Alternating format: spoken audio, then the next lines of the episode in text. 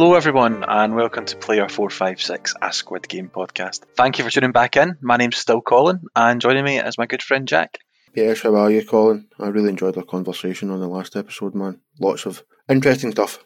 Yeah, I enjoyed it too. I mean, it's been a good 30 seconds or so since we finished recording that first episode. So Don't let people behind the curtain come on, man. so I've had a lot of time to soak it in. Yeah, I enjoyed it. Looking forward to this one as well. And the action doesn't stop. It just keeps going on in this episode. I mean, we had originally planned to try and put out an episode, a podcast episode per episode of the show. But there's so much going on. We're basically a third of the way through the episode and we got to 40 odd minutes. So this might be a longer running series than we first anticipated. But if it's good and you enjoy it, then more content the better, eh? yeah, tell your friends. We meet Sang Hu, uh, his mother, who uh, runs a little sort of fish market basically, and there's a picture of Sang Hu there who comes into it at some point. He's a successful guy basically, and I get the feeling that there is already a sense of some sort of commentary here, basically about futures traders, capitalism, bankers, and as he is on a business trip, mate.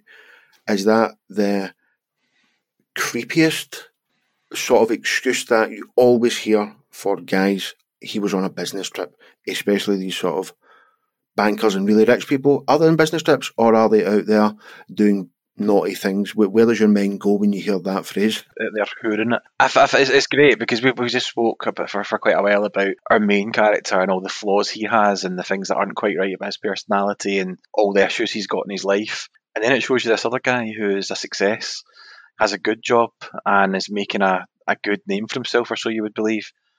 And you automatically just think, don't like this guy. Yeah, don't like this guy. This guy's a prick. Yeah, exactly. So it, it does like it, it's, it's done such a good job, such a good good job of um, building up Seong Gi-hun for us that it's it's very very clever and the the guy that you would expect to be the normal guy, good job, successful guy, you just think nah, I'll I'll stick with Song. Thanks. Yeah, so uh, Sang Hu's mother gives Gi-hun some fish and he undercuts her for it by 2001, uh, a pound or two, gives her a fiver, but it's worth about six quid. But anyway, again, just a nice wee thing. Meets a cat, stray cat, feeds it. Again, just saying, look, he's a nice guy, he likes cats. More character building, basically.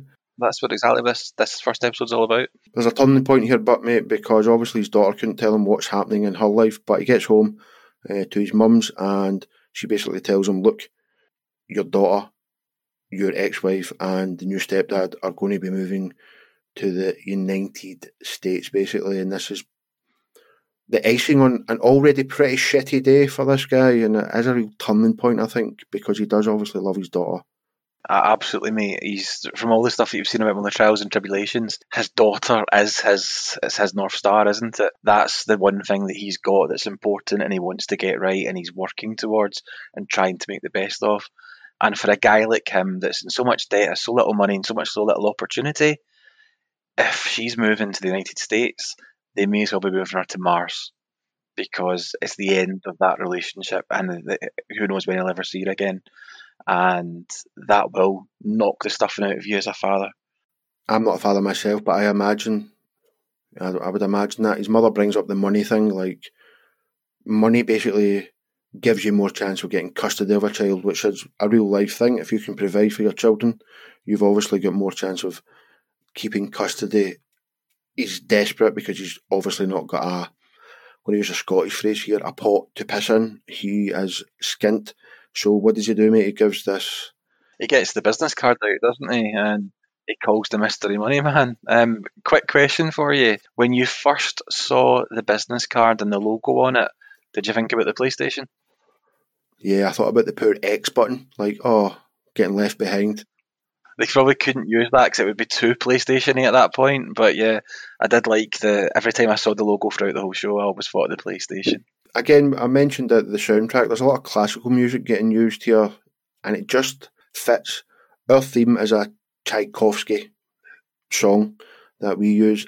He gets used throughout the show. Has serenades for strings. You've got Haydn's trumpet concerto in E flat major. There you are and Strauss. So these are guys that you will have heard of, like classical music. It just again, this ultra modern show with classical music as that split, that duality that we've been speaking about so much. It, but it does fit. It's just, just fucking really well done. It's really well done. It's it's also it's also a production decision as well. Remember because this is a show that they the Netflix helped co-create and financed, so they would always have had the expectation that this was going to go worldwide. And you can put dubbing in for the actors, you can put subtitles in for the dialogue. But if it, if you've got heavy beat music playing through it and lyrics and stuff like that, it becomes a whole lot harder. So putting the classical music in and the instrumental stuff, it just makes it a lot easier to sell this show around the world as well.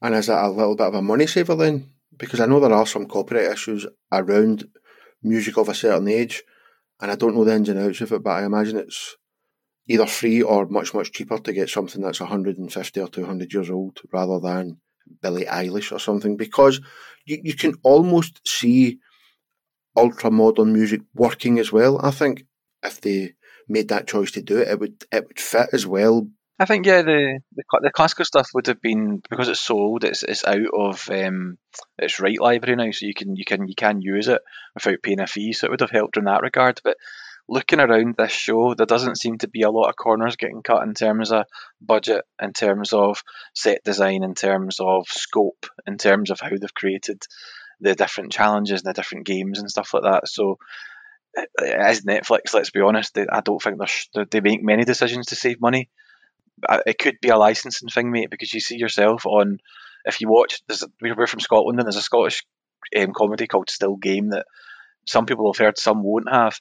Depending upon what country you watch that in, it has a completely different theme tune because the rights Does to it? the music that it, yeah, the rights to the music that it uses is so expensive, and you do have to pay musical rights country to country.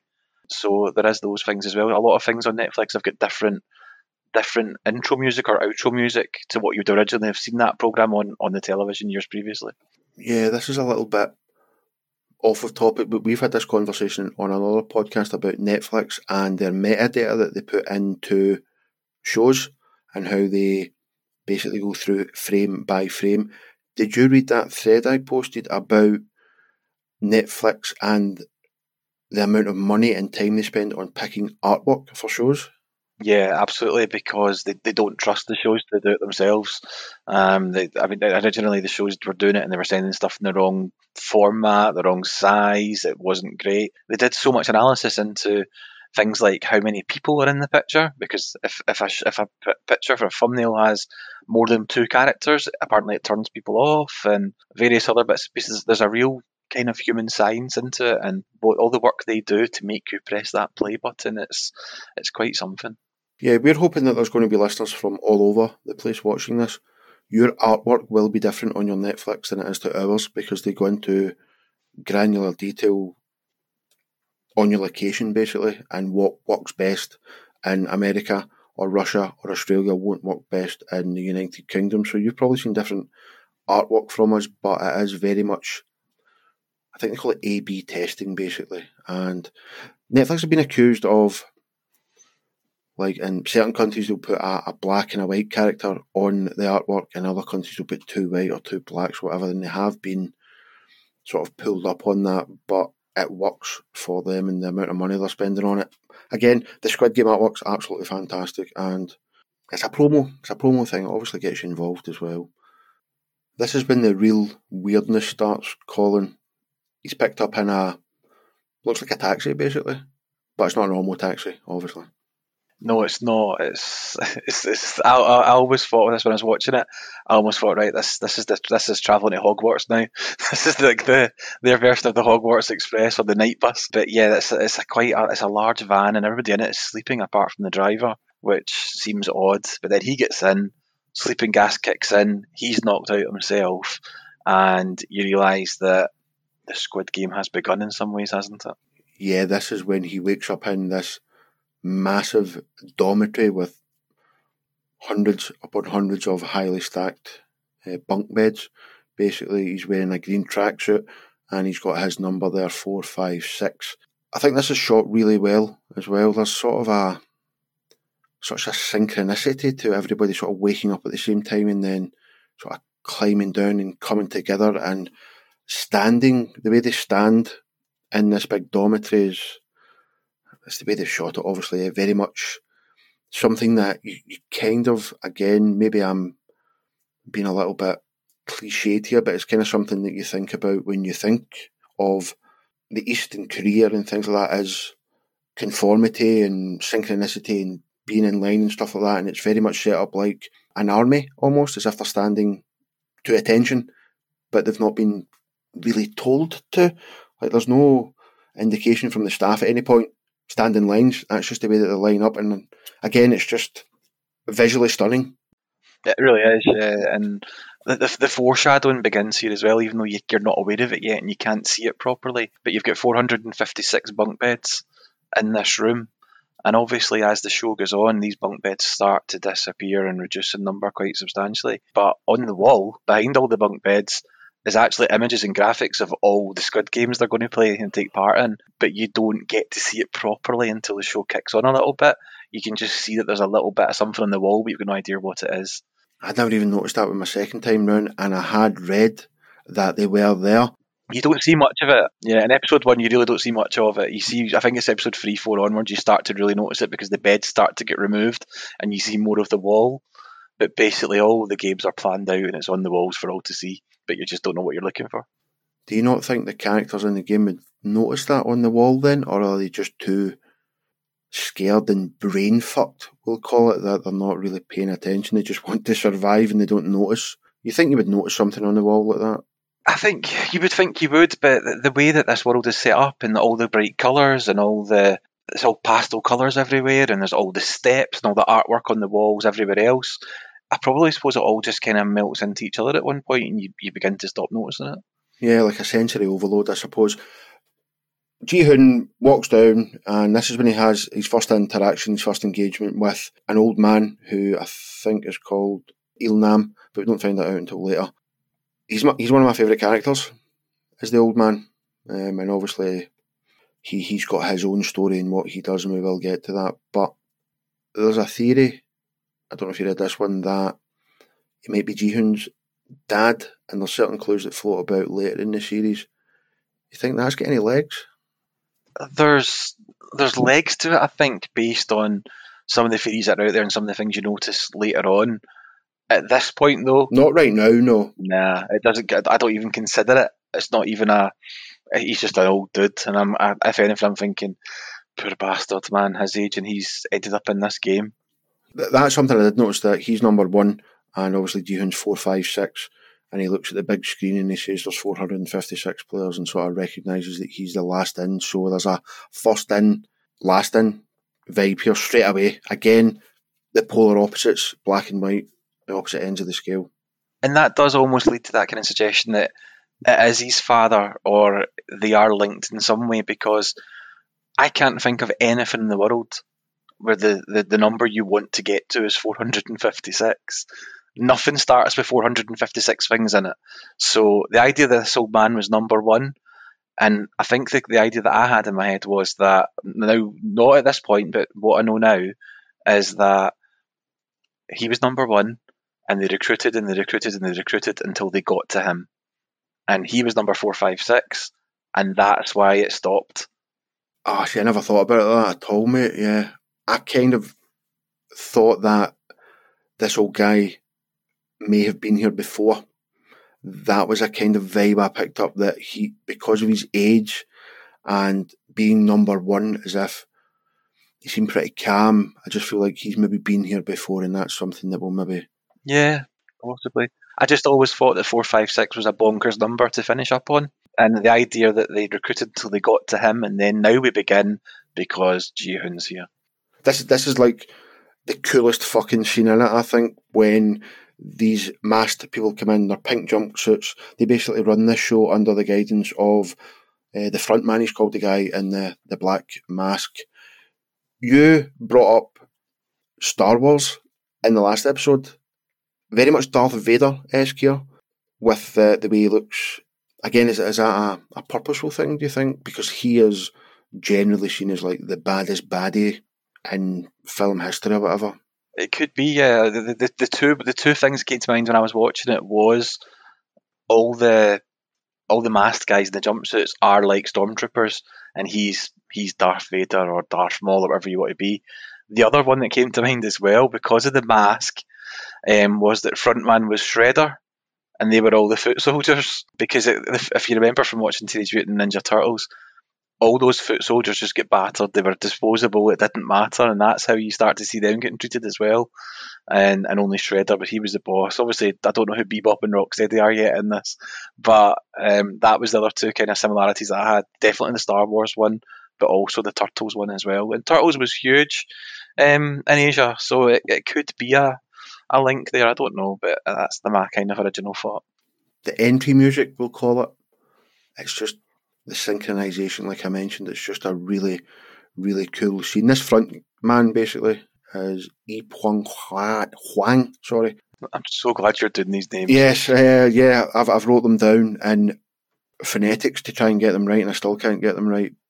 He's the only guy basically. We don't see his face until later on, but he's the only sort of Hollywood actor that appears in it. He's been in things like uh, G.I. Joe, Red 2, with Bruce Willis, Terminator Genisys, which I haven't seen, The Magnificent Seven. So he's the only sort of Hollywood crossover that jumps. I don't think anybody else has been hired from Hollywood. No, I don't think there is. And it's it's funny because in a future episode, the the actor that plays that character is actually referred to in the show. So in the script, that actor's name is mentioned, and there's it's a, it's a, it's a very odd thing to do. It's not something that would normally happen, and it's the, the the belief is actually because this show was created or written ten years ago, that was in the original script because he was such a famous name in Korean cinema. He had obviously went abroad and he'd worked in America and done Hollywood and everything. So his name was actually just used as an example in the script. And then lo and behold, they forget about that little part of the script. He gets um, the, the the job ten years later when they start creating this, and they either forget to change it or they leave it in just for fun. Yeah, it's definitely in there for a reason, man. Like, I, I don't particularly think.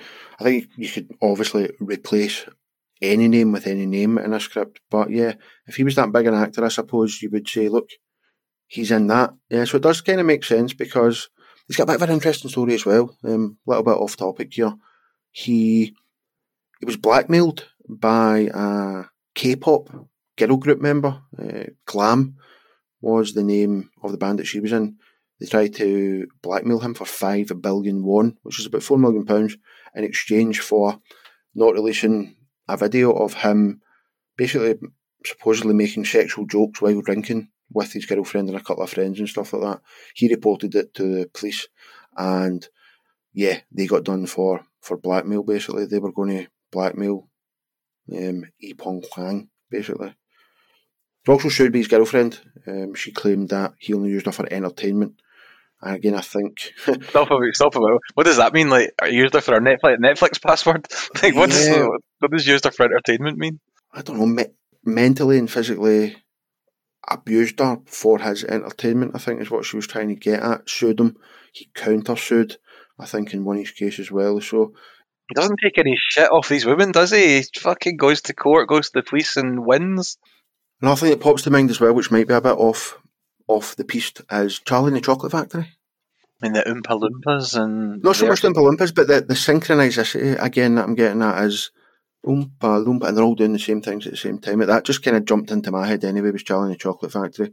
This isn't anything like that, but this is like a fucking prison that's going to turn into a major hell camp, I suppose. But yeah, that jumped into my mind.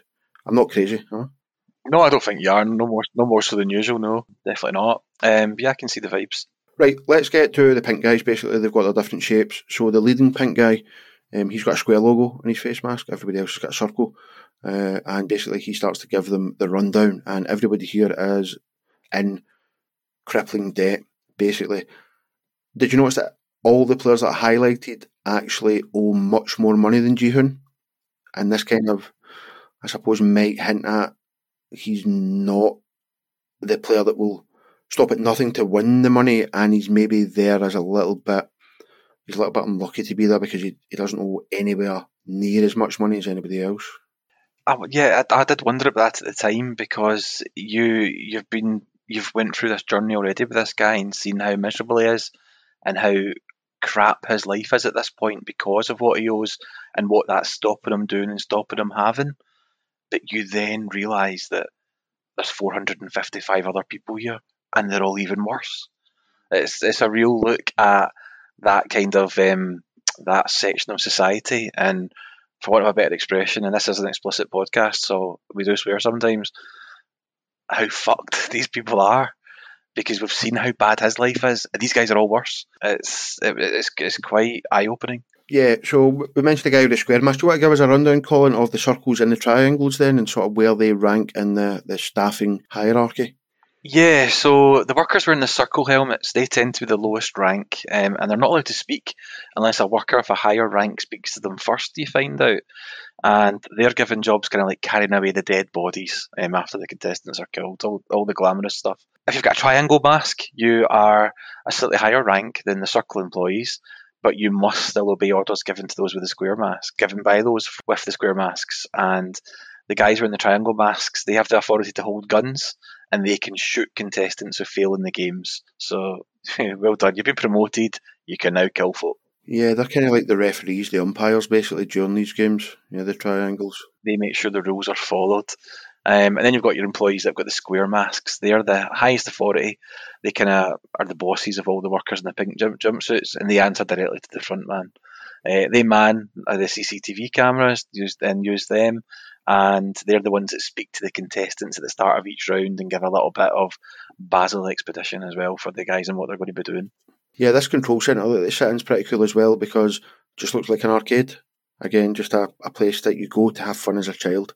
Sort of arcade games. There's all sorts of wacky stuff about core temperatures and lots of red and greens and yellows getting used here. The sort of traffic light system where things are good, bad, or sort of in the middle. But it does look it looks pretty cool. They're, the people here are given a chance to win enough money. It's not specified here, but apparently it's enough to fill up this massive piggy bank that they bring into it, man. Like, this was really cool as well. Maybe harking back to the, the claw game, basically. But it's not a claw that comes down, it's a big uh, piggy bank. It's full of actual cash, and I hated that, right? I did think, right. Not at this point, it comes in, it doesn't get filled up until later, remember? Yeah, I beg your pardon. So, yeah, this, this big piggy bank does come in, and I suppose at this point it is just a symbol of money and a bank. And at the minute, you're all empty. This is empty, but we can potentially fill this up and fill you up with money, which is a little bit more kind of foreshadowing imagery and stuff like that. But like to jump ahead a little bit, I did get annoyed as it started to fill with money because you know me, Jack. I hate cash money. I like just being contactless and having my phone and stuff like that. So the idea of going through all this trial and tribulations and then getting given all these fucking grubby, horrible banknotes, I would have wanted to say to the to, to the main man, excuse me, can I just get a bank transfer, please? Well, that's eventually what happens. To be fair, it's not like he walks out with a big sack of cash. So where does all that money go? That's my question as well. So in the end, when it does just go into his account and he has that that card, was all that money just for show? Like, where does that go to the sponsors? Where it's all that money just for no reason? these people are fucking criminals, obviously. So they need to clean their money and launder it. So I imagine they laundered it somehow.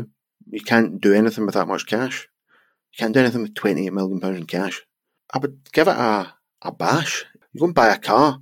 If you hand over a sack of cash, you're getting reported to the police. It's, it's a, definitely a symbol rather than this is the cash you're getting. Now, to win this, they need to sign a really simple consent form. There's three rules in this, Colin. Uh, the first clause says that the player is not allowed to stop playing, although the third clause says that games may be terminated if the majority agrees. The middle clause, the second clause, says that players who refuse to play will be eliminated in inverted commas. Obviously, very ambiguous terms getting used here. Who's the majority? Is it the majority of the participants? Is it the masked officials? What happens? What does elimination mean? None of these questions are answered, and this scene sort of demonstrates that acting rationally, basically, is pretty rare, almost non existent in human nature, almost, especially if you've got money troubles. Jihan just looks about and everybody else is signing it, so he kind of signs it yourself and just goes with the, the crowd. It's, it's a golden rule in things, isn't it, in life that you, you don't say anything without reading it. You have to understand it. I'll let my lawyer read this first, all that sort of stuff these people don't have lawyers. These people don't have the time and the energy to analyse a contract or take things like that too seriously.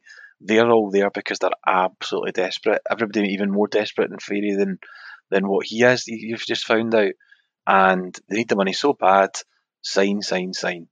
I mean, this is the same guy that signed a similar thing with his blood not long ago. So it's the, it's just as you look at this desperate part of society and how people in debt will try and do anything to try and pull themselves out of it. Yeah, so they all sign it and everybody makes their way through the coolest bit.